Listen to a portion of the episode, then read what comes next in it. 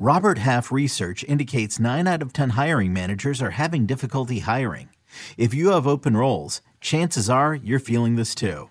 That's why you need Robert Half. Our specialized recruiting professionals engage with our proprietary AI to connect businesses of all sizes with highly skilled talent in finance and accounting, technology, marketing and creative, legal, and administrative and customer support. At Robert Half, we know talent. Visit RobertHalf.com today. Welcome back to the Cover 3 podcast with your hosts, Chip Patterson, Tom Fornelli, Danny Kanell, and Bud Elliott. It's your call for the best college football coverage from National Signing Day to the National Championship and everything in between. CBS Sports presents the Cover 3 podcast. And welcome back to the Cover 3 podcast here on CBS Sports. That's Tom Fornelli. That's Danny Kanell. That's Bud Elliott. I'm Chip Patterson coming to you live at youtube.com slash cover three and everywhere you get your podcast on demand. Thanks for hanging out. No, like, thank you. Thank you for hanging out here on a Monday. Smash that subscribe, smash the like. Come and join us in the chat. A uh, lot of business, lot to break down here on Upon Further Review Monday. We do have or upon further review, some of the, the little tidbits that we were able to pick up on since the instant reaction show. We have Poll Assassin, where we will be reacting to not just some of the rankings movements, but also some of the interesting ballots uh, that we have seen in the wake of those week three scores and results, uh, headlines, and much, much more. Uh, fantastic job on a Sicko Saturday recap. Tom, Bud, y'all, y'all banged it. It was uh, fantastic. I mean, did we do too well? People are asking. Like, like I, I think I think that's the, the guy that said this might be Chip's burner account because Chip doesn't want to have to do late night Saturdays anymore. It's like you guys the best two man show. I, I, how much did Chip pay this guy? People are asking. People, hey, listen, or uh, don't don't FOIA any of my phone records, please. Um, all right, so never mind. One of the of chips, yeah, yeah, one of the uh, games that was going on and you know we were getting updates throughout the instant reaction show was all the latest. You know we'd had the fumble scoop and score the fumbles. Oh god this game's getting a little bit crazy. It only got crazier as colorado outlasts colorado state in double overtime. Lots to get to in terms of uh, the bigger picture the fallout. Hey danny we'll, we'll get to the fallout in, in, in just a little bit. But did are you more eyes Travis? All right, you want to start with Travis Hunter? That's the most significant piece of this, right? The cheap shot, yeah, yeah, the cheap shot that's going to knock Travis Hunter out for a couple of weeks. Um, awful, like just sort of violent cheap shot, and now we've got a situation where Colorado, as it goes into Oregon in week four and USC in week five with the official diagnosis reportedly being, you know, out a couple of weeks, has not been defined any further than that as far as I've seen. I'm not expecting him to play for either one of these games. You know, what did we learn about Colorado as it did have to finish this game and finish off this win without its most outstanding uh, pass catcher and arguably overall athlete? It was first of all, it was a phenomenal game uh, and back and forth. Um, the Henry Blackburn hit why, why, didn't he get ejected? Is it because oh, it wasn't you, targeting, so it's perfectly fine. Yeah, he lead with his helmet. Isn't there room though within the like just the official's power to say, you know what, like conduct? Yeah, yeah, personal foul, you're gone. Even that being said, I think Jay Norvell, I think the Mountain West, I think somebody should come out and he should be reprimanded. Like I think it's a bad look for the sport if he faces zero repercussions. It just sets a horrible tone. So I think something should come of it. Travis Hunter, I hate it. You're right because it's going to be a stretch here, and you don't want any excuses, and I, you just want to see their best, right? Because I think it's going to be an uphill battle. I think we all think they're going to struggle, or it's going to be much more challenging for them, and you just you want to see them full speed. So there's nothing. And then my last takeaway, like Shedeur has been kind of, you know, kind of rising up these charts, and I think for all of us, we've kind of been like, all right, it's still lesser competition, you know, but he's still dealing and he's phenomenal. And all of a sudden, he's Mel Kiper's projected number one overall pick. When I hear that, I'm like, I don't know. Like, let's slow down a little bit.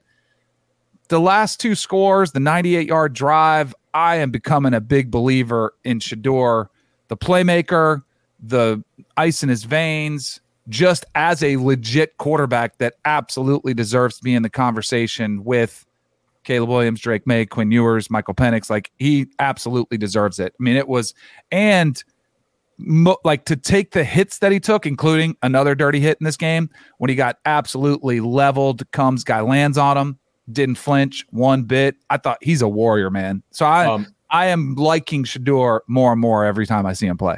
So Skip Bayless said that it's a lacerated liver for Travis Hunter, and he's going to miss a month uh, at least. Can I- However, far- can I, I mean, listen, I'm not going to disparage good Mr. Bayless, but how about let's go with our own Carl Reed says. yeah, I, I just saw that. Uh, uh, Carl Carl says that he's out for three weeks, according to Deion. Uh, so, but Car- Carl did not. Did Carl say what it was? I don't think Bayless would would make the lacerated liver part up. Obviously, um, That makes a lot of sense too, like that diagnosis, because he was able to come back and it was probably starting to bother him worse. And then the fact that he was hospitalized after does make more sense. That's brutal. Dan, what- what did you think about the busy forum on the blame LeBron iPoke? for it? Well, that's the other thing because it was it did seem like the coverage, especially on you know social media, was very much how Colorado State was dirty. It was dirty both ways. Do you guys think? I mean, is it? Um, yeah. I mean, I- it, you don't want your you don't want your quarter. You don't want anybody doing the eye poke. I mean, that's as cheap as it gets as well. But it's kind of like an eye for an eye. You got my guy. I like that's why I thought the officials sucked. I thought they let the game get out of Yeah. hand a little bit, uh, and that, they were just bad. Um, so yeah, I just thought it was, a, and I do think, and this is probably all of us. It's not just Jay Norvell or you know Deion kind of clapping back and the war of words that's taking place, but uh, it's already a violent, emotional game. You add another level to that, stuff like that's going to happen. That's why I thought the officials early in the game, almost one of those ones that you see like in little league, you know, or like pee wee football, where you pull over both, and you don't have to just pull over the coaches. You guys need to get your team under control. And how many penalties were there? 17, like for one eight, like Let's at halftime, at some point in the game, you call the, co- you know, you have to have that message with the coaches. 17 for 187 on Colorado State and 10 for 87 on Colorado. that's kind of what you expected given some of the pregame back and forth, right? Mhm. You, you're, you're you're warming up with the Rolex on, like like guys are going back and forth each other. You got the little pregame, you know, uh, what are we gonna call that? Like not certainly not a fight, Shenanigans. like, Oh, a just free shenanigans, scuffle, like like there no not physical, just just a, yeah, a little little, little pregame, uh, pregame meetup, a little, little pregame smack talk. It, it certainly was dirty both sides. It's really unfortunate, obviously, like that I mean, obviously, like Travis is going to miss three or four weeks, right? Like that's not good. Um, I that's one of my favorite guys. Like I like watching him play a ton. especially I with Oregon coming up. Broadcast wise, they were very lucky they had Louis Riddick on, like a guy that like knows personnel and has worked in front offices before. Because I thought the broadcast was just so Colorado, and like clearly it was, because you wouldn't go to this game if it wasn't a show. We, we saw Van Pelt's tweet saying, like, "Hey, nobody told Colorado State this was a show; that they they showed up for a fight." But like as the game went on, it was like, oh, they they didn't do a lot of prep on Colorado State, right? Like they're like Lew- Louis Riddick saved that broadcast butt because Mhm. he knows what he's looking at, and he's like, hey, that's an NFL guy. Like that's an NFL guy. If it's some random dude who has not worked in personnel, I think it would have been a real disaster. Um, That's what got me in Yeah, trouble too. because as I was watching both, you know, networks go there and you're watching the coverage, it was so lopsided. I really wish I tweeted you guys something or texted you guys something in our group chat. Like if you would have said, the play-by-play guy was terrible. Like If- that was yeah. ridiculous. but I'm talking about the preview shows in general. Like we didn't hear from Norvell, we didn't hear from a player. I, if you would have said, "Can you name me three Colorado State players or just their quarterback?" I think you would have gotten crickets from and, like it's. Can we just talk about one? I like one segment because I get it's about Deion. I get that, but at the same time, in the back of my mind, I like started to like Colorado State more. I'm like, they must be livid. Like they're not even talking to us. Because like when you go back, anytime there's a game day show, they put both coaches on air. You know, they have them both out there. They trot them out there. They interview them. It was so lopsided, and I get it, but it just feels so desperate to grab onto the Deion hype train. That's where I was getting. So like, I got a lot of heat when we get to but like it was more about the coverage was annoying because I still think Deion's great for college football. I think it's awesome. Like He's I bringing in so many like like guys who aren't college football fans in, into this sport right now. yeah, yeah, and I hope they clearly. stay. Like, Especially if, I mean, look, Oregon's a 21 point favorite this weekend, right? Colorado is leading the nation in yards lost due to sacks. This I have a thing will turn back into a pumpkin at some I have point. a question for you guys. Did anybody that was either talking about the game or coaching in the game know the overtime rules? But we know Colorado didn't. I don't think Colorado did. And I know uh, that's I want to clear it up because there was like a lot of confusion because Colorado started with the ball first, which is not something you see very often. Usually Because Shedeur did not. yeah, they didn't know what to yeah, say. they, they Colorado botched that. Like that is Hundred percent. Yeah, the the coaching error there was. uh But look, they didn't play very many close games at Jackson State because they had more talent than than the rest of the league combined. But I, I just want to make clear for our listeners and viewers that in overtime, it is not alternating possession, it is alternating choice. And you just see every team choosing to be on defense first because that way they know what they have to do when they get the ball. But it is not alternating possession because there was a lot of confusion about that on Saturday night. Yeah. Is that like alternative facts? You know, alternative choice. You know, everybody just gets to choose their own adventure in this new overtime. Everything is uh everything's fantastic. Do you think that Colorado State should have gone for the win? Yes. Yes. Yes. Because Yeah. you have your best two point play. Yep. Mhm. Uh, Danny, you, uh, you you know how you do this. On Thursday, we're gonna rep the two point play, okay, and then we might rep a second one just in case. But like, you have one two point play that you're gonna use because you probably haven't used it so far in the season unless you've had like a lot of a lot of low red zone stuff, and it's the one you feel good about. If you're gonna run that at some point, you, why not run it then to where it can win you the game? Uh, not not going for the win, I thought was an error, especially because you didn't have the pass rusher who was really messing up Colorado, Kamara. Like once he's out, it did t- like strongly tip in Colorado's favor. There was Again, also the punt too on fourth and one, Yeah. was it? Oh, instead of going for it. Yeah. Yeah. Yeah, but they, That they were co- like. they, they coached scared at the end of that game. Well, because the thing Yeah. is, if you go for it and miss, Colorado can still drive down and score, and it leaves you with an actual, like, realistic chance to run your real offense to come back and maybe kick a game-winning field goal. Which Mhm. at altitude, I mean, Danny, you played in Denver, like, Yep. are much more makeable. Like, fifty yarders happen up there more than they do elsewhere. So, um, They're in Columbia, Missouri, the only two places where you can drill long ass field goals. also too where yeah that was insane the like an admit like i try to taste consistent with the takes and i remember and I, like so we all i think we all had the same exact reaction which again no one brought up on the bod- broadcast no not one like oh what about going for two not even a mention but last year alabama lsu brian kelly goes for two and mm-hmm. wins the game. And even if you don't, like, I would not have criticized Jay Norvell for going for two. You'd be like, hey, you got, but the same exact thought I had against that Bama LSU game, you can't let Bryce Young go out there and beat you. The same exact way with Shedeur, you can't let Shedeur beat you. You have to control that narrative, especially when your best defensive pass rushers out of the game. Like you Mhm. played right. There was just so many things because I thought Jay Norvell outcoached him for 57, 58 minutes. And then in the last few minutes and in overtime, I thought that's where he, you know, they they clammed up. They did for sure. And to your point about Shedeur, this is like leading that comeback in the fourth quarter. They had all the just, momentum. Yeah. Let's go. Mhm. You don't give him the ball. Okay, Danny.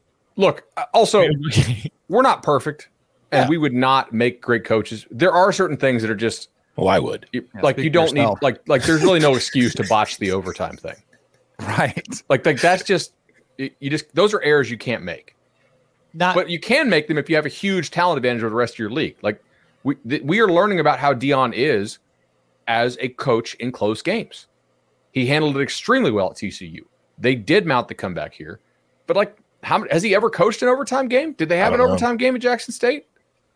Maybe Oh, in did they have one in maybe the- in year two. Didn't they have one in the bowl rules game? changing too, right? I mean, like you, Mhm. you might be thinking like, okay, so crap. What what is Right. this? You know, new Yeah. new setup that you've got going in. But he also has a former head coach as his offensive coordinator who should probably be Kelly filling him in on this stuff too. too. Yeah. Yeah, a lot of experience on that staff. Um, Danny, what's what's the current level of uh, of feud? Like, are we are we at like a seven or an eight with you and the Sanders family? Yeah, I think so. Um, it's it's been an interesting 24 hours, I would say, on social media. and I get it. Like I definitely poked the bear. I put it out there. That was a shocking one to see that one, especially after I didn't really. I did, now. Do you guys think that poll is leading or uh, implying that I think they shouldn't? Do you guys think? Like, does that poll? Because that's all I did was put out the the poll. Should you storm the field? And it was already a debate that was starting to rage. I saw some uh, Jack McGuire with Barstool with those guys. He said, you know, I can't believe you did it. I saw Big Cat say, oh, absolutely. So I saw the debate kind of going. I was genuinely curious. Like, all right, what do people think? Like, is this obvious? I didn't have a huge problem with it. I'm like, I get it. Like, you guys have not been relevant for 15, 20 years. It's the emotion. I thought that the outcome of the game, like overtime, absolutely played into it. Like if they beat them by three touchdowns, they don't rush the field. I thought it was perfectly acceptable. So I just thought it was a poll. You know, it's like all right. And then all of a sudden, I open up my. I'm like, why are there so many comments on my? Like, why are there so many reactions. I'm like, geez. And then, I mean, you know, I saw Deion's son uh, come out with the comment, and I was like, oh boy, here we go. I do think storm the field and 24 point favorites imply you, meant Clemson. not. yeah, I, I, maybe these Colorado guys are a little self conscious here. I, I, thought you were talking about Clemson because they do the storm, like the field storming every single week, and they were 24 yeah. over FAU, and they they, they beat them at. You meant Colorado, huh? Okay. it definitely caught me by surprise. So Sunday was interesting to say the least because then it's like, what do you do? Like, do you respond? And I did. I was just like all class, like just kind of whatever. Um, it'll be interesting to see because I don't like, and it's you know, there's been some wild takes as far as I'm all of a sudden anti Deion. I think I've been excited about Deion. I think I've been happy for success. I, the Florida State comments absolutely bothered me, but we hashed it out. I called him out, and that was Deion. you know, prime time that was responding to me. I was just kind of surprised by the response there. Do you think Deion does his own tweeting because I have a hunch that maybe he doesn't.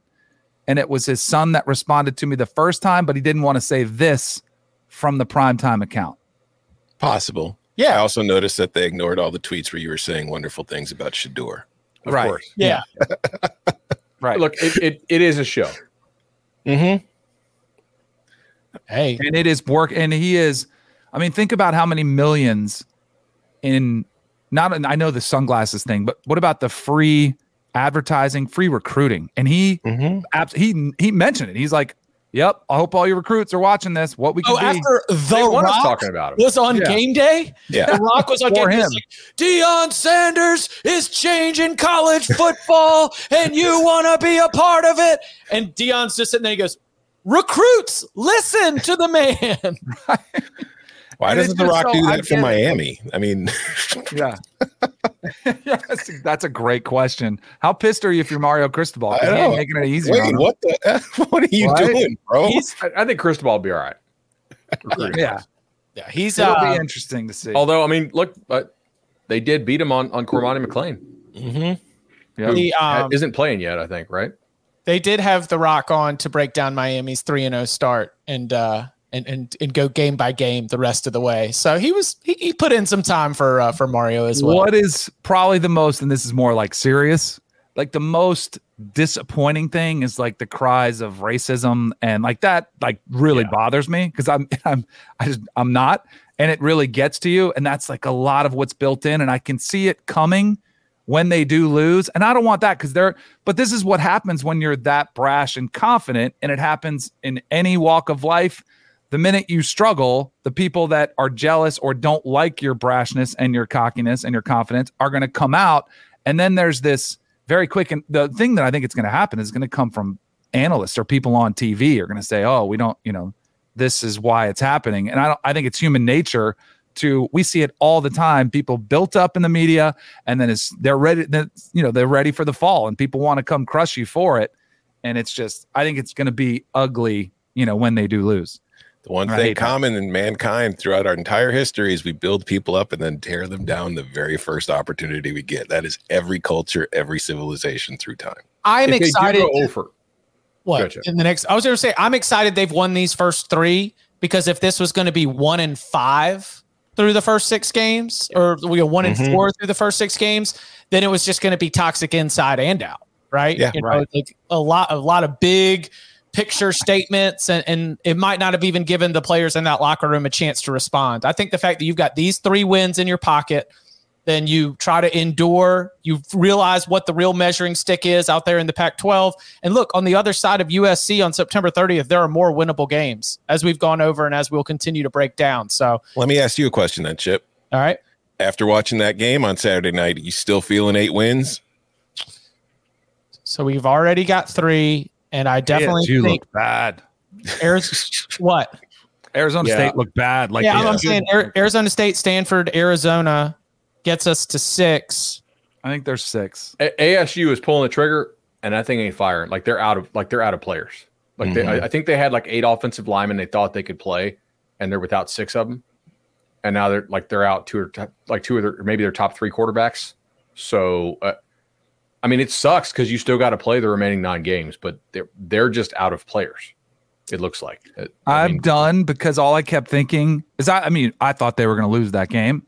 Is I have no idea what this team is because coming in the season, I'm like, oh, they're going to lose the first two and then they're going to beat Colorado State. And they did the exact opposite. So I'm like, I don't, I don't know. And I like, that's why I'm scared to touch them against Oregon or USC. I think they get boat race, but I wouldn't be shocked. I, but I mean, I just think the offensive and defensive lines are a very real issue that's going to get exposed. No, yeah, yeah. Let's let's go ahead and, and, and table that for uh, Yeah, yeah, we got a big September, game September twenty eighth because uh, Oh. that sounds like a lock fight. If you think USC's defense is keeping Shedeur Sanders in check. we did not get an answer. Come on. We, we did not get an answer on on Chip's feeling on the eight wins though. Oh yeah, I probably seven, right? Okay. You know, like I, I just I need went six for that fifty to one shot. I, I went and got six really easy, and then the question is at Washington State, Oregon State at home.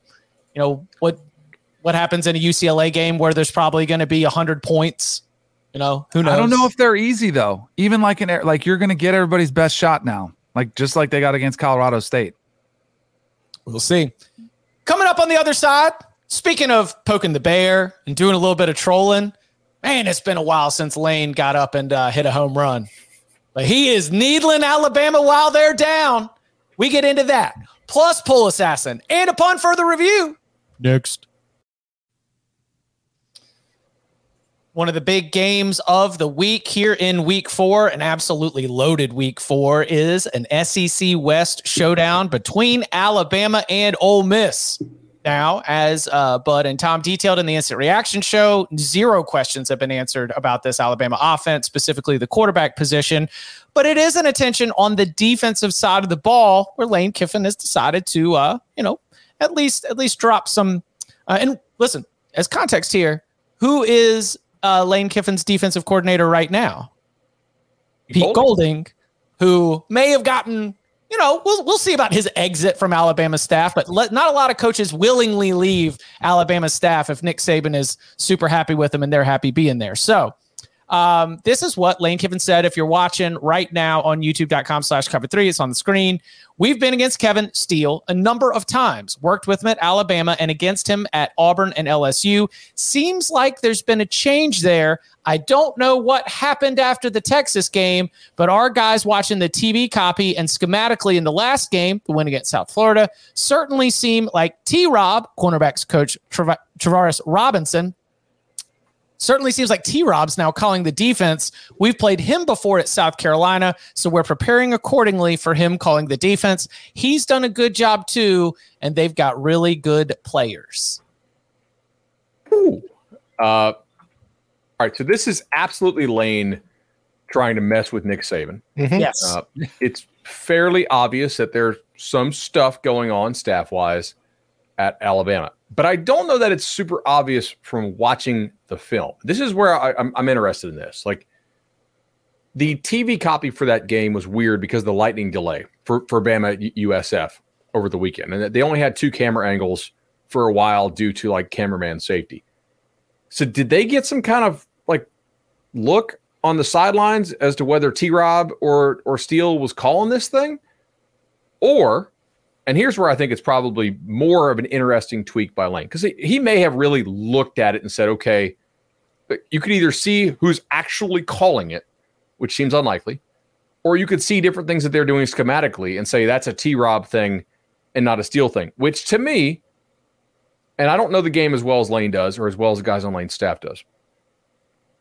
But to me, that seems unlikely too, actually, especially because they played USF USF runs a carbon copy of the offense that Tennessee runs, you probably don't want to show a whole bunch of different things to Tennessee as to, as as far as here are the new things that we've learned to defend Tennessee's or Tennessee's style offense, which by the way, Lane Kiffin run, runs a similar type of offense, and you'll see him next week. So I thought Bama kept it extremely vanilla in that in that football game. Like, why would you show?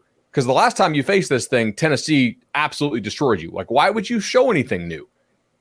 I tend to think because Lane coached for Nick, and because all these coaches talk, like it's a, it's a whole sewing mm-hmm. circle thing. I don't think he's wrong, but I don't think he got it from watching Bama's defense. I think he probably got it from talking to people because I think he's actually right about this. I think that they may have had to simplify some things and let T Rob communicate to these kids a little better. I, I, think maybe there's a chance that Nick Saban went back to the the stuff that brought him comfort, running the ball, you know, good defense with Kevin, who I had back back in the day, getting the band back together type stuff. And I don't know how well that worked. It, I actually didn't think they were that bad against Texas, right? I thought they did a pretty good job and forced Texas to make some high level throws. And Sark was really in his bag. And Ewers, who had never thrown a deep touchdown pass in his life, went what six of eight on balls over 20, over 15 in the air, mm-hmm. and including a PI. Like really good play by Texas. But I think Lane's right, and I think the what probably annoys Saban more is that I don't th- I don't think Lane got it from from, from watching his defense at all. I, I think Lane got it because people in coaching circles talk. I mean, I, I think Alabama's defense looks different because Quinn Ewers was actually able to complete long passes past it, which is something most quarterbacks haven't been able to do. So, from that aspect, sure, it looks different. I think you're right. If Lane is correct, then it's not from watching and crushing film. But I also think you hit on something there too, which I mean, I mentioned this in Slack this morning with Chip in, in the college football Slack room.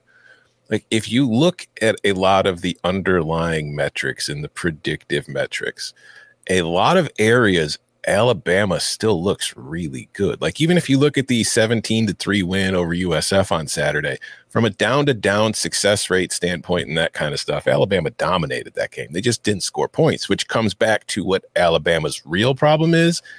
It is not a schematic change on defense. It is not as who is calling the plays and who is in charge. It is the fact that Alabama has now gone through three quarterbacks and none of them have done anything to inspire confidence in the rest of the team. Like there was the report today about the players only meeting where we kind of hashed things out and let out our feelings and blah, blah, blah. They needed to hold that meeting without the QB so they can just complain about them and talk about how they're holding this team back because that is Alabama's problem right now. Well, like, did you see Josh Pate's tweet? Mm-mm. Jordan, pull that up. No, just the tweet. Well, I well while we get it, I, I totally agree with you, Bud. I don't think because Kevin Steele's in the booth. You never know who's calling the plays. Like even if you had camera on the you know on the sidelines, somebody's signaling them. They have headsets. Like you don't know who's behind the philosophy. Maybe you could tell a little bit schematically, but in no way would you be able to like just say, "Oh, this is a different person calling plays." So Pate said, I believe Alabama had players disagree with the staff's quarterback decision and give a no-show effort in response. Mm. Was this That's on like a, Sunday night's show? So this was after the USF game. Yeah, last mm-hmm. night. I did think it was weird when Milroe was leading him out of. And the And he also said he thought Milroe was suspended. Whoa, whoa, that was interesting. So, I, I, yeah, I saw that Milroe was like giving him the the pump up talk to him in the tunnel. Milroe led the team out, and you know I was like, yeah, well, that's interesting considering the biggest storyline heading into this game is how he's not going to start anymore, and then he didn't play at all, right? I mean, it no. was just Simpson and Buchner. Simpson and Buchner, and both of them were terrible. It's yeah. they got a massive problem at quarterback. Are they going to um, lose to Ole Miss? They could, yeah. I, I think or, they go back to Milroe. So that's what I was going to ask you guys. What do they do now? But it's a, but but now we know. Like, could they win the SEC if Georgia somehow like doesn't get its act together, or if LSU stumbles? Maybe. Mm. But they can't win a national title with Jalen Milroe. Like, if I get well actually on this, then I'll, maybe I'll just quit but like like with, with the way he oh passes, boy. watch out, bud. yeah, like I, if we kind of know what their ceiling is now. If that's who they have to go to, that's a problem, guys. There, there is a massive problem. I think there's two ways to look at this because I do think Milroe probably took the high road. You know, you saw with Jalen Hurts the way he was, you know, praised for handling the situation when he got benched. I mean, I think it's very uh, and good McElroy this morning kind of went the other way on this. He McElroy said uh, apparently this is from tweets about McElroy's show. I don't have the actual audio. Uh, Milroe didn't handle uh, having to share uh, reps with Simpson and Buchner last week. I assume in practice he means, and that's why he didn't play. Uh, McElroy said when you saw Milroe congratulating them on TV at USF, McElroy said that's not how it went down in practice last week. So things are great. Is really I don't want to throw him. I don't want to throw him under the bus, but we did do a show for Yeah. a while together. He kind, there was the same kind of sentiment about Jalen Hurts that a lot of it was public. Got it. You know? Okay. but I mean, because I think the coaches, Yeah. I don't, you know, I think they're probably feeding him some information too. But I, I do think I see. I don't know what they do because if it is like if you go back to Milroe, who I completely disagree with the decision to bench him before that game. Like mm. if you didn't like Milroe, why the heck did you roll him out there the first two games? Like if you were that in, unsure and you kind of and I, I think they didn't. I think you probably have a power dynamic struggle between Tommy Rees and Nick Saban over who is supposed to play. And I think Nick Saban probably that it didn't delineate itself. You couldn't tell who was the guy. Saban's like, we're going to go with the guy that's been here. We're going to go with the veteran. He's mobile. We saw him last year. He can handle the moment. And he looked great against Middle Tennessee. And it was probably like, yeah, that's why we did it. And then against Texas, it was awful. And Tommy Rees is probably like, I can't throw with this guy. Like, what do you want me to do? Let me get my guy a chance. So then he gets the opportunity. And I do think there's probably an issue in the locker room over the new guy versus the guy that's been there and probably does have a better relationship. It is a mess right now for Bama. Well, if you play receiver at Bama, you're pissed because you went there to catch Right. balls, and they don't have anybody who can throw the balls to you. among the three. Correct. And they Because that's the thing is like Milroe struggles against Texas. Uh, like some of this, as we discussed for a week, should be Texas's defense passing a huge test. And now we look at what happened against USF. I mean, that's a not being able to get it done against USF is staggering. no doubt. Well, I'll say this: like you, it is impossible to throw in that type of weather, and even when it's dr- even when it kind of goes, everything's still kind of you know damp, and the balls are heavier. It's just a, a, a crazy, you know, uncomfortable feeling for a quarterback. But you know what you do in that situation? If you're Bama, you line up and you cram it down their throat, which they couldn't. That to me is like what happened to this offensive line that was supposed to be the best mm. OL that we've seen under Nick Saban. do you, Danny, like you played quarterback? Do you read into like offensive linemen not picking up a quarterback after they get sacked, like not helping them up? Yeah, I mean, I would, I would absolutely want to be picked. Because that happened a couple times. Like, Yeah. kid got rocked, and the O line. Maybe there is stuff there. I don't know. Like this is very speculative, but clearly there's something going on. Um, I will say USF's neither not Buchner or Simpson turned the ball over. So, you know, Did you guys see the sad video of Saban walking through the tunnel like after the game? Like it was sad. Like he looked worn out. Like they're walking to the locker room through the tunnel and he just looked uh, and I would I would expect it. Um but he just Not how he wants to go out. Hey, Right. Bud, Bud, I'm joining your team. I think heard he's on the instant reaction show, Bud just threw it out. He said, Tom, you think this is it for Saban? And he's starting to say, like, I, I think this is wrapping it up. I'm starting to believe that this this might be it. I don't see him going out like this though. Well, how do you see him going out? I see him rallying the troops for a transfer quarterback this offseason that will fix a lot of problems and get this team back in contention to win a national title. We'll see. All I will say he should call Bill Belichick and they can, can commiserate about how much more difficult it is to win when you no longer have a QB. But you don't think my half of the SEC West jobs opening th- th- this offseason is, is as crazy as it was a month ago? No, but it's the SEC. I mean, I I, will feel like say- half the jobs can open up at any given time. Sam Pittman, his buyout goes down a lot if his record at Arkansas is under 500 Ooh. by the time or at, at, at the time of termination. Wait, the Arkansas team that blew two different double digit leads in the same game at home to BYU? Yeah, that one. Yep, the Arkansas team that has a realistic shot to lose the next four.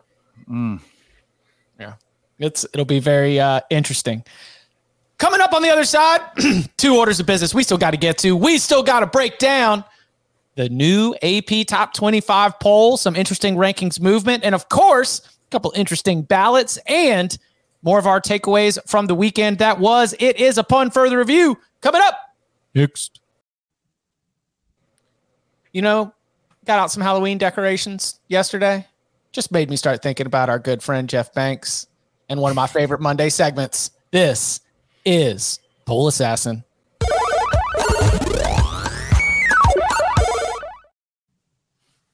Not a whole lot of change in the top 10. In fact, one Georgia, two Michigan, three Texas, USC at five, Ohio State at six, Penn State at seven, Washington at eight, Notre Dame at nine, all stay in place. Just a one spot swap for Texas and Florida State after the Seminoles escape with a close win after a late charge from Boston College uh, up there in Chestnut Hill. Other big changes we saw a massive drop for Tennessee after the loss at Florida. The Gators arrive in the poll at number 25. Um, any other movements of note? Some other two to three spots shift throughout the, the rankings. Uh, something stand out before we get to individual ballots in terms of what's changed.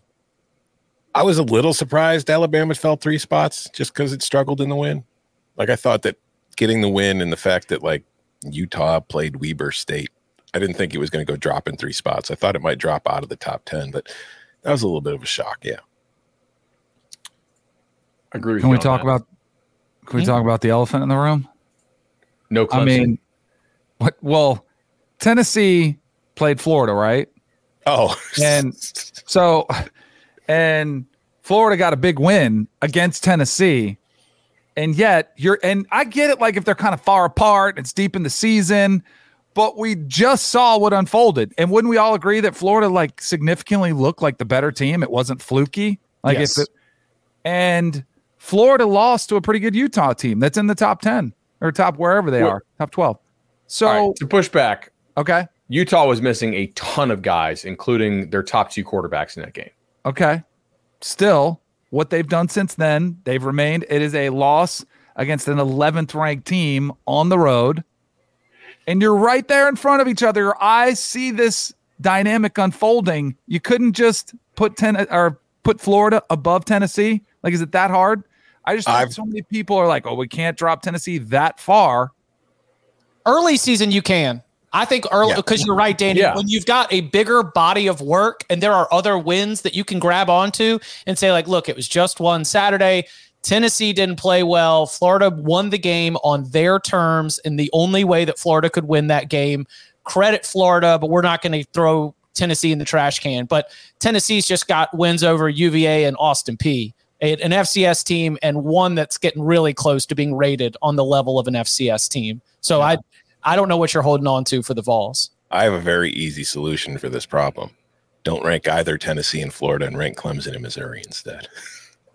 Missouri probably should have been in the top 25. I thought because and Yes. y'all mentioned this too. I I did get a good bit of the the noon window in and that was just a competitive game between teams that were on the same level. Like Mhm. Kansas State and Missouri, they played 10 times. That ends up going 6-4, right? You know, like it it is um you know, it is a compliment to Missouri with the way that they competed in that game. So I'm I I would have thought that Missouri should be a top 25 team. Kansas State checking in just behind them. If you want to throw Tennessee out, I understand, but that's not what Audrey Dahlgren wanted to do when she put Tennessee at number 14 on her ballot this week. That's not what Michael Lev wanted to do with Tennessee at 15 on his ballot this week. If you want to know why Tennessee's still in it, it's because Chuck Landon and James Williams both have them at 16, with Florida nowhere to be found. There are still seven, eight, nine, 10, 11 voters who have Tennessee in their top 20. I will say uh, one of the, and this is kind of jumping into UFR a little bit on this game because I don't think we need to talk Tennessee, Florida twice more after we talked it on Sunday night. I went back and watched this. I don't think Milroe was quite as, or excuse me, uh, Milton was quite as bad. oh, oh. oh, Lord. Got, got, got, got a lot of Meanest thing Uh, anybody got- said about Joe Milton yet. Um, I, I don't think Milton was quite as bad as I thought he was watching live. Uh, I I did not watch the game with the sound on, right? Because like I've got multiple TVs going. You really, unless you're really a psycho, you, it's hard for me to watch games like with multiple soundtracks going at the same time. Um, if anybody has some tips on that, let me know. I didn't realize that Mincey didn't play and Cade Mays didn't play. Mm. And it's pretty well accepted that the Tennessee backup offensive linemen suck. So Florida was able to light box them really well, like meaning they, they did not have to break out all the blitz stuff that we talked about on the show. Would they or would they not? Uh, I guess Mincey had some stuff happen to him midweek. So we'll see kind of uh, if he's going to be eligible to play for them this week. And uh, Mays is obviously pretty important for their center. But Florida whipped them up front. I don't really think that uh, uh, Jordan is saying uh, cited for possession for Mincey. Yeah, on Thursday. So whatever on that, but he didn't play. Um, still interested to see Florida's blitz, blitz package be broken out. I don't think Milton was quite as bad on a down to down basis. The bad stuff was still pretty damn bad, but he did have more pressure without the blitz than I expected him to in that game, and he didn't handle it super well. The other uh the other issue I had again, I don't like complaining because it's Florida State, but I if, and if you want to drop Florida State, by all means, drop them, drop them three or four spots. But to move Texas ahead, I mean, they were tied up 10-10 going in the fourth quarter against Wyoming. Like if you just box score checked, you'd be like, oh, Florida State only won by two, and you know uh, Texas won big. Danny, they did. It was on the Longhorn Network. Right. Oh, I mean, like of these AP top 25 voters, they have struggled enough in their hotel rooms or as they're traveling or getting quotes in post game. Like they are only getting whatever's on your basic cable package in press boxes and hotel rooms. There is no way you can expect that they were had eyes on Texas Wyoming beyond the final score. And if you want it, because I am, I think you should shuffle around. I have no problem with Florida State dropping. I actually think it's good. Like give them motivation before Clemson. Why aren't we moving Washington up? Because they have done nothing but be spectacular. And I, like, if you want to move them ahead of Penn State, go ahead. Like, I where, pick one, move them up three or four spots. They deserve it within their own league.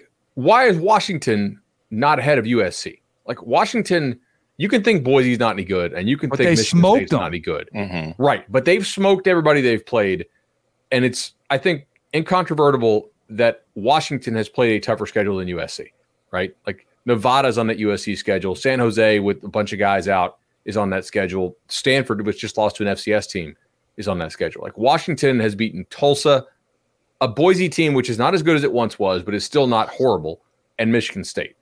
Boise is better than both the Mountain West teams that USC has beaten, and it has Yes. beat Michigan State on the road. I, Correct. Oh, and by the way, the CBS Sports 133, with all of its genius voters, has Washington jumping USC and Ohio State into the top five this week Good because job. we are rewarding teams Yeah. that are like doing what you are supposed to do every single Saturday. That's not what Georgia's doing. That's not what Alabama's doing. There are other 3 and 0 teams that have not done what they are supposed to or expected to do, and that's all the Huskies have done. Why is Notre Dame in the behind country. USC? It shouldn't be. Is it is it just Caleb? Like you, if you tell me Mm-hmm. from a power rating standpoint, I, I buy that. And Tom But- said on Saturday night, he was like, "Look, if you, I'm not going to put Washington number. Th- I'm sorry, but you, I'm not putting words in your mouth. You're like, I'm not going to put Washington at number three, but if you are, I don't think that's a crazy Put thing. at. No way, you did. I Put him at two. Yeah, I wasn't. I wasn't lying. I said I wasn't going to put him at three. Um, I will say, I'm just going to say it. Washington is a wagon. It joins Ohio on the wagon. It is just a phenomenon right now. And I want to shout out while we're on Poll Assassin because I've called him out last week for some uh, odd ballots. But my guy David Jablonski is just. This is a man who thinks for himself. He's a free thinker. He is the second most free thinking voter right now among the electorate. There are 20. Well, that's the thing. Matt Baker has the, you know, the least whatever ballot, but that's just because he has Florida State at one, and I think he had Alabama at 22. Which yeah, he has Alabama at 22. He's the low Yeah. man on that. Uh huh. There you go, Matt. Let's There go. you go, Matt, longtime friend and listener.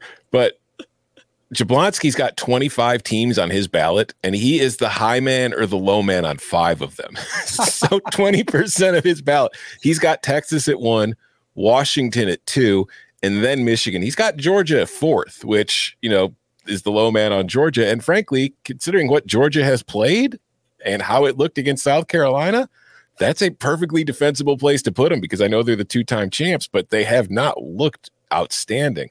He's got Colorado at 11. He's got Duke at 13. Oregon's 15. Mizzou is 19. So it's just, yeah, he's definitely a free thinker. And while I don't agree with everything he's doing, I do at least appreciate the fact that he is rewarding teams early in the year for actually playing well and winning big games. Fresno State is at his number 25. I love Mhm. that right there. I mean, that's they've got wins over Purdue and Arizona State already. Mhm. Um, yeah, he's He's got, got, more Florida, five wins than a lot of Power Five teams. Yeah. Um, yeah, very we- good stuff. All right, You you talk about number 24, Iowa. sure. Are we Your sure favorite Iowa's team. a top 25 team? Look, I- allowed. Iowa, 25 Iowa. State lost to uh, lost to Ohio, and Ohio's a good team. Wagon. So I will say, let, let's get an update here on the Iowa State drive for 325. Brian Ferentz needs to average, tw- or Brian Ferentz, uh, they, they did score 40 this Yeah, that's the thing is everyone celebrated the 41 points. They don't Yeah. realize because they're not following Bud's Save Brian Ferentz fund that he needed to hit 45, or else we were going to have to disperse those other points to other games. The standard has been raised on the rest of the schedule Yep. because the Hawkeyes didn't score enough. It's, it's one time I was interviewing Jimbo and we asked him, I think it was about special teams or something. And like, I think their kicker was really bad or the punter. And he goes, Y'all got debt? You can't just wave it away, right? like, like this is piling up, right? I, I, Iowa's got debt here. Um, they needed to score 45 by my projections. I, I've had to reallocate or redistribute the four points that they missed by only scoring 41. They did go for a fourth down uh, to punch it in to, to, to give them those 41 over the weekend. So we need 13 at Penn State this weekend, 24 at home against Michigan State. Could be doable. 35 at home against Purdue, uh, 17 at Wisconsin, 21 hosting Minnesota. Going to need a full on out, like all out effort. at 35 at Northwestern, 30 on Rutgers, 21 against Illinois, Nebraska 24, a bowl game 21 to get that 25 average. If they do win the West, we have not talked about this aspect yet. I think he's getting fired if they win the West because like they would face either Penn State, Ohio State, or Michigan. And it would bring the average down. It would So definitely tank, their average. Yeah, so tank a Have game thought so you about this? don't have to play. Is it automatic firing or what? Because I we brought this up last week. I think was like, well, what happens if they go eleven and one and they're in the Big Ten championship game, but they average twenty three? You know, like contract terminates. So it doesn't mean they can't give him a new contract. I, I kind of assume he's going to be gone and go to the NFL. You know, at some point. Not at the, not at the uh, the lawsuit settled. the I talked I talked about this a bit on a different podcast with Chip last week. Or not settled, rather, just went away. I think it's a bit. I don't think it matters. I don't I think, they care. I think Kirk Ferentz said all this stuff in the offseason to get people to shut up. I don't think as long as they keep winning and doing what they're trying to do, I don't think Brian Ferentz is going to be fired. In fact, I think the only true part of this is that if he doesn't score 325 points, he will no longer be the offensive coordinator because Kirk's going to retire and name him head coach. I've Whoa. altered the deal. Pray I do not alter it again. wow. Mm-hmm. I'm telling you, I, I just, it's fun, but I really, I, I really don't, I don't believe the sincerity of the 325 chase anymore. Just watching the way that they're playing, because if he There's no really felt like he was in danger, he would be trying to run up the score. They don't care. I it looked like he cared when he was chewing out Cade McNamara and chucking the headset though. But that's because Cade was making mistakes. Yeah, I I mean, don't think was they care about how many pissed. points they're scoring. Yeah, so we got to keep it up again. Uh, big big game at Penn State. See if you can go get yourself over 13 uh, to change it up. Last week, I forgot to call for it. I forgot to give all of our awesome audience a look into another one of our great animations. So let's go under the hood. It is a Monday tradition, a pun for the review. There were terrible calls. Do you want to go ahead and jump in? After further review. After further review. After further review. So on the instant reaction show, um, you know, Bud did uh he was highlighting the MAC and he was like, Man, like look at you know all these different results, all these different teams. We've got ourselves a, a real MAC race. And I tearfully have said goodbye to the Atlantic and Coastal Division and have not really highlighted the fact that we also said goodbye to the Mountain West Mountain and the Mountain West West. We are divisionless out in the Mountain West. And the Mountain West in week three went eight and two against the spread on a slate that had seven Power Five opponents. Now, of course, there were only two outright wins in that group. You know, Wyoming keeps it close. They cover the spread. San Diego State keeps it close, cover the spread. Colorado State as well. But UNLV, sadly, uh, took down Vanderbilt and then the aforementioned Fresno State win over Arizona State. So as we're looking at the top half of this conference, and Air Force, you know, absolutely puts the work in on Friday night. This conference title race is looking kind of wild. Now we were talking about Boise not looking like Boise. Who do y'all think should be the favorites, or who should we be eyeing to wind up in those last two spots in the Mountain West title game?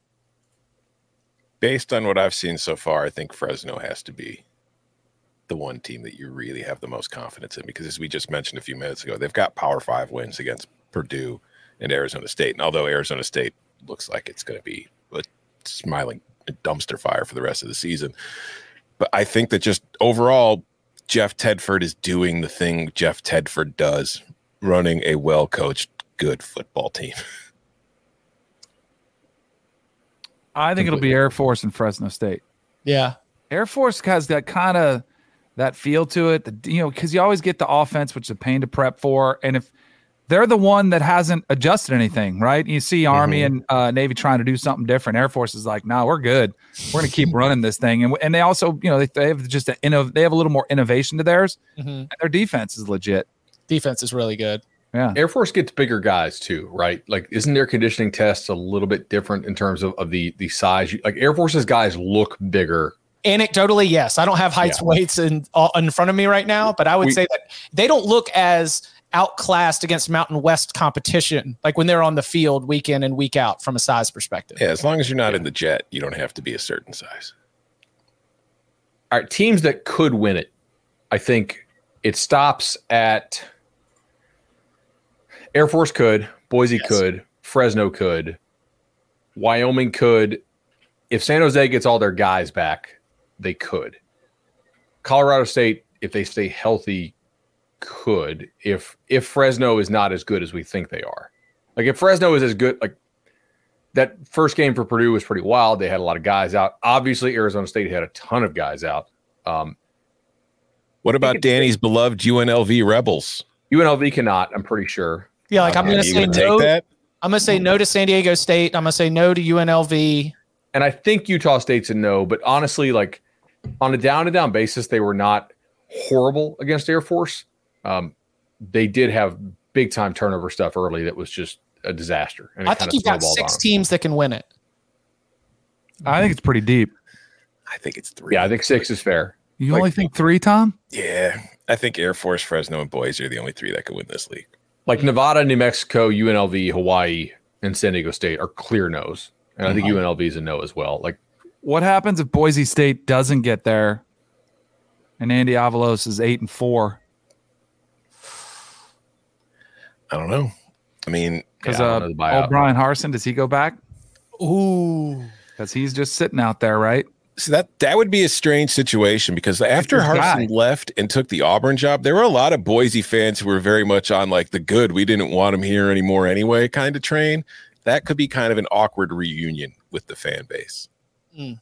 But uh, maybe you know, absence makes the heart grow fonder because Harsin wasn't as good as Chris Petersen. But now that you've seen what's followed Harsin, you're maybe you're starting to realize, you know what, wasn't that bad with Bryan Harsin in charge, was it? Uh, I've got a you know one or two others, but I don't want to hog this all. What what else has stood out for a pun for the review? What else do we want to bring up to wrap up the week? Oh, uh, Deuce Knight just committed to Notre Dame. Uh, quarterback, we have him as a, uh, a four star just outside the top 200 nationally right now. Kid out of Mississippi. I got to see him play. Uh, I think it was at overtime. I don't know. A lot of these summer recruiting events run together. Kind of you know wiry, uh, kind of whippy delivery. Uh, wasn't great when I saw him in person, but I think some of the film's pretty pretty interesting. So definitely an intriguing guy for the Irish at quarterback. Speaking of the Irish, I wrote a, this morning a little. He's bit. a 25. Sorry, not a 24.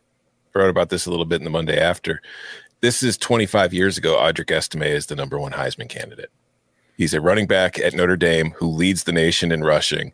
and nobody even knows his name for the most part because we talk about Sam Hartman, we talk about all the quarterbacks, but he's averaging over eight yards per carry. He leads the nation in rushing by like 70 something yards, and he's averaging 4.7 yards post contact per carry. So, like, if you want to just say it's Sam Hartman and a great offensive line opening lanes for him and he's taking advantage, fine. But he's brought he's broken more tackles than any other player in the country and just is completely destroying teams. He's a beast. I'm a big fan of uh, the way that that man runs. Uh, Wasn't it- uh go ahead. was was Parker was he offensive line background or tight end? It's the other thing too, like the play calling. They might try to feed him a little bit more. He has got a great personality too. We Gerard him on the radio show. No, Audric. Was he good? Oh. yeah, he was really good personalities. I mean, that helps. You get, you know, you start getting some of these profiles done on you. I think we'll find out this weekend if it's got legs. Mhm. Oh yeah, if if he or Sam or both they play well and take down Ohio State, man, this weekend's so much fun. I cannot wait to watch the Notre Dame offensive line versus Ohio State's defensive front. That is Yeah. the number one thing going this weekend for me. and that sounds like something we'll be breaking down in a not mid game breakdown. no, no, no, no, no. We'll be doing big game breakdown on uh, Wednesday's show. Are the Pitt Panthers going to be in a bowl game at the end of the 2023 regular season? Because right now they are one and two with the only win coming against Wofford and losses to Cincinnati and West Virginia. Their remaining non-conference game is at Notre Dame in South Bend, and their conference draw includes North Carolina, Florida State, and Duke. Three of the teams that are ranked in the top 25 with uh, road trips to Wake Forest and home dates again, uh, road trips to Virginia Tech and Wake Forest, home dates against Louisville, Syracuse, and Boston College. I can get you three wins on that remaining schedule. Do you see five? No. That's a, we were t- from ACC preseason dark horse to not in a bowl game. I think that if a way too early quarter poll, you know, three games in takeaway was that is that was the uh, one of the steepest falls that I have seen through the first three weeks of the season. I mean, let's let's go back a couple years. Pat Narduzzi had an offense that was scoring a ton of points, was winning a ton of games, had a Heisman finalist, and you know, nearly won the ACC. He didn't. Oh, they want did win that. the Or, ACC. I'm sorry, they did win the ACC. Yeah. He didn't want that. He wanted to go back to smart football. You know, don't beat yourself.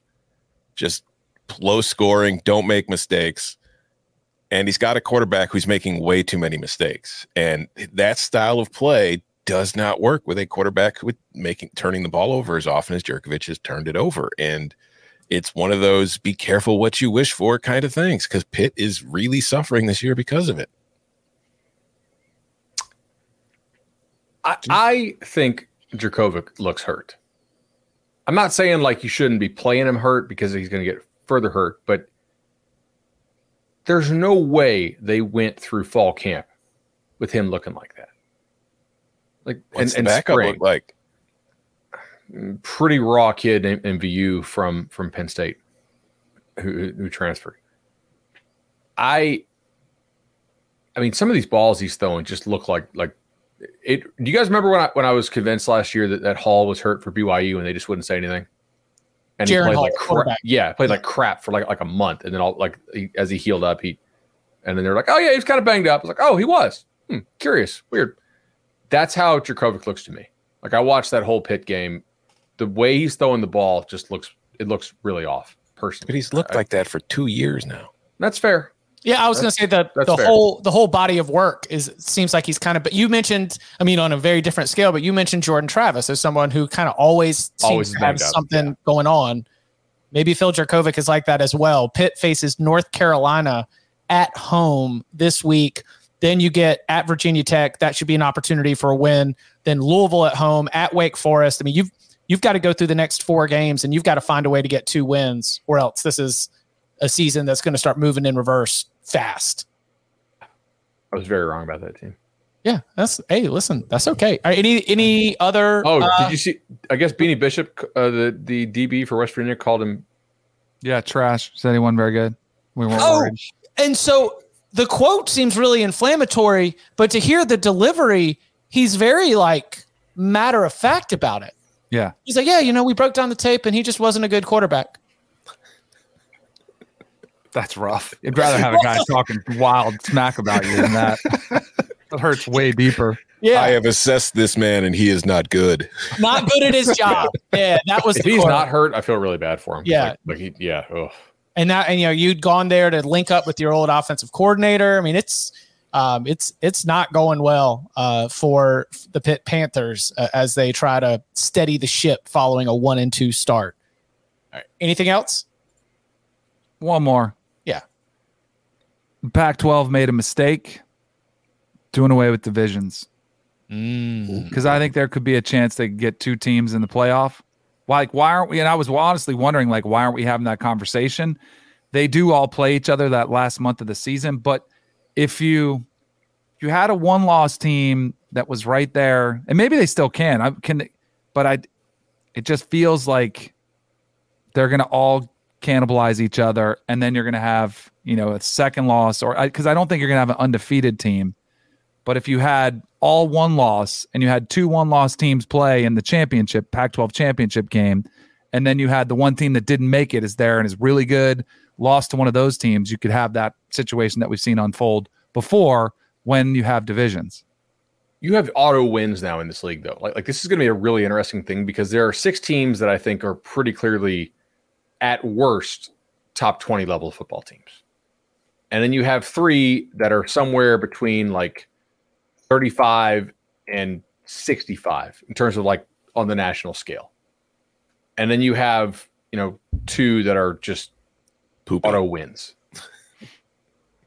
I think that see, I think that as long as their champion comes out with one loss, Yeah. that at least propels them to the playoff in a way that a one loss Pac 12 champ had no chance to do in some of the years previous. Some of the years previous, Pac 12 was facing that scenario where they needed to be undefeated to have a shot. I think having so many good teams at least allows for one loss to be able to stay in the national championship hunt to this point. As does the spotlight put on the league by Mm, Deion, 100%. because all these games are going to be Yep. getting attention. One hundred percent.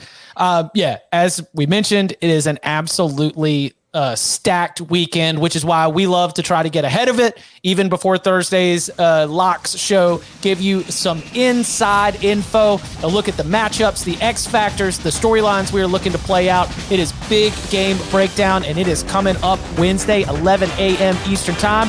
Come and hang out and watch us live. We appreciate everybody that does. And you can follow him on Twitter at Tom Fornelli. You can follow him at Danny Kanell. You can follow him at Bud Elliott 3. You can follow me at Chip underscore Patterson. Gentlemen, figure.